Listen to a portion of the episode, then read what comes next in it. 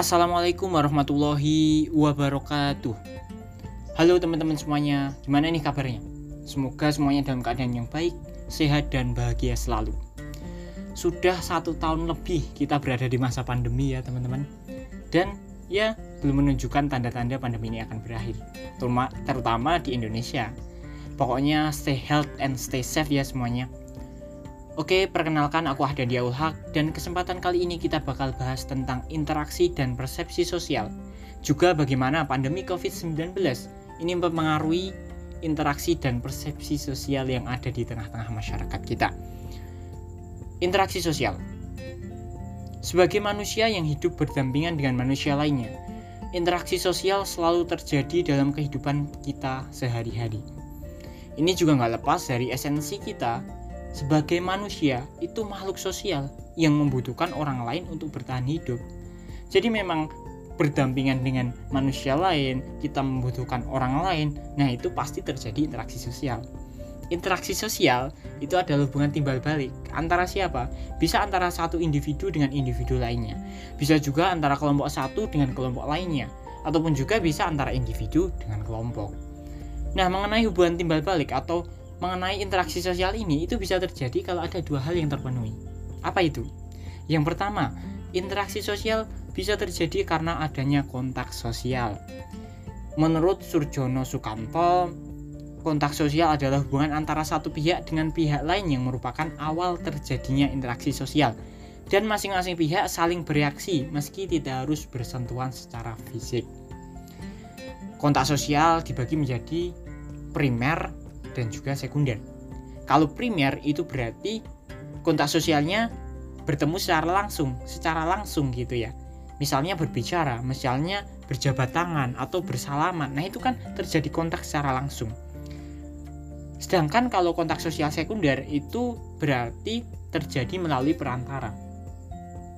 Jadi, contohnya komunikasi lewat media digital kita teleponan, kita chat, kita video call. Nah, itu kan terjadi kontak sosial tetapi melalui perantara media digital. Kemudian hal kedua yang harus dipenuhi selain kontak sosial adalah komunikasi. Komunikasi itu e, artinya adanya kegiatan saling menafsirkan perilaku ataupun perasaan-perasaan.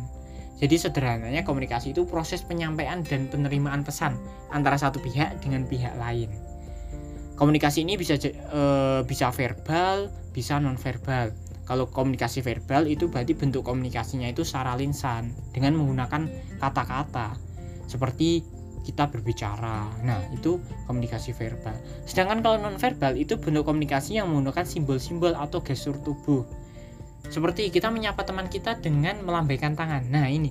Ini komunikasi non verbal yang terjadi Memahami dua hal tersebut atau memahami dua syarat tersebut, maka bisa dikatakan bahwa proses interaksi sosial itu terjadi bila di antara pihak yang berinteraksi melakukan kontak sosial dan komunikasi.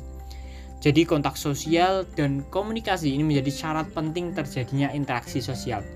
Tanpa kedua hal tersebut, interaksi sosial tidak akan terjadi atau bisa tidak bisa disebut sebagai interaksi sosial. Masa pandemi COVID-19 yang muncul di Cina tahun akhir tahun 2019 menyebar di seluruh dunia termasuk di Indonesia. Uh, ini kan mempengaruhi bagaimana kita berinteraksi sehari-hari dengan orang lain. Sangat berpengaruh. Pandemi yang terjadi ini sangat berpengaruh bagaimana pemerintah Indonesia maupun pemerintah-pemerintah lain memberlakukan pembatasan-pembatasan. Ada yang memperlakukan lockdown bahkan. Nah di Indonesia ini memperlakukan pembatasan-pembatasan. Harus jaga jarak harus memakai masker harus menggunakan hand sanitizer. Jika tidak berkeperluan ya nggak usah keluar. Itu yang dianjurkan oleh pemerintah. Maka itulah yang kemudian mempengaruhi interaksi sosial yang terjadi di masyarakat dulu interaksi sosial e, banyak dilakukan secara langsung Nah, ini menjadi interaksi yang utama. Kita langsung ketemu, kita langsung ngobrol. Contohnya kita ngobrol nih di kampus, di kelas, kita ngobrol di taman kampus, kita ngobrol di kafe, kafe, kita nongkrong di kafe. Nah, itu kan terjadi interaksi sosial secara langsung. Namun lain dulu, lain sekarang. Akibat pandemi COVID-19, maka interaksi sosial ini mengalami pergeseran. Sekarang kita melakukan interaksi sosial, ya e, mau tidak mau e, menggunakan perantara media digital. Sekarang kita menggunakan interaksi sosial itu dengan media digital yang ada. Google Meet, WhatsApp call, WhatsApp video, uh, kemudian ada Zoom dan lain sebagainya itu sebagai aplikasi-aplikasi yang uh, menunjang kita untuk melakukan interaksi sosial melalui digital. Nah itu memang yang terjadi karena memang akibat pandemi COVID-19 ini maka kita kenal istilah pembelajaran daring, kita kenal istilah work from home atau bekerja dari rumah, kita uh, kemudian juga mengenal bagaimana kita dianjurkan untuk ibadah dari rumah saja. Nah itu yang terjadi itu yang menyebabkan pergeseran-pergeseran itu terjadi bahkan ya uh, selain itu juga interview atau wawancara kerja yang bisa dilakukan uh, yang biasanya dilakukan itu secara langsung. Ya sekarang sudah mulai bergeser. Memang banyak yang uh, kemudian menggunakan media online menggunakan aplikasi-aplikasi yang bisa mendukung untuk melakukan wawancara tersebut. Bahkan skripsi mahasiswa tingkat akhir pun sekarang juga uh, sudah menggunakan online. Nah, itu memang terjadi. Memang pola komunikasi atau interaksi sosial yang terjadi di tengah-tengah masyarakat kita ini berubah dan itu dipengaruhi oleh pandemi Covid-19. Tentu ada dampak positif dan ada dampak negatif yang semuanya saling melengkapi ya. Kemudian selanjutnya persepsi sosial. Apa itu persepsi sosial? Persepsi sosial adalah usaha untuk memahami orang lain dengan menggunakan komunikasi nonverbal dan menginterpretasikannya sebagai bagian dari perilaku sosial dan perspektif sosial. Ya, sederhananya persepsi sosial itu proses di mana kita berusaha untuk memahami individu lain. Nah, untuk mem, e, contohnya kita memahami keadaan emosi orang lain. Nah, kita sering mengandalkan bahasa atau komunikasi nonverbal. Apa itu? Bahasa yang tidak terucapkan. Seperti apa? Seperti ekspresi wajah, kontak mata, gerakan dan postur tubuh, jarak fisik saat berbicara, jabat tangan maupun intonasi suara. Itu yang bisa digunakan. Mungkin kita bisa memahami emosi orang lain itu lewat ekspresi wajah yang ditunjukkan oleh orang tersebut.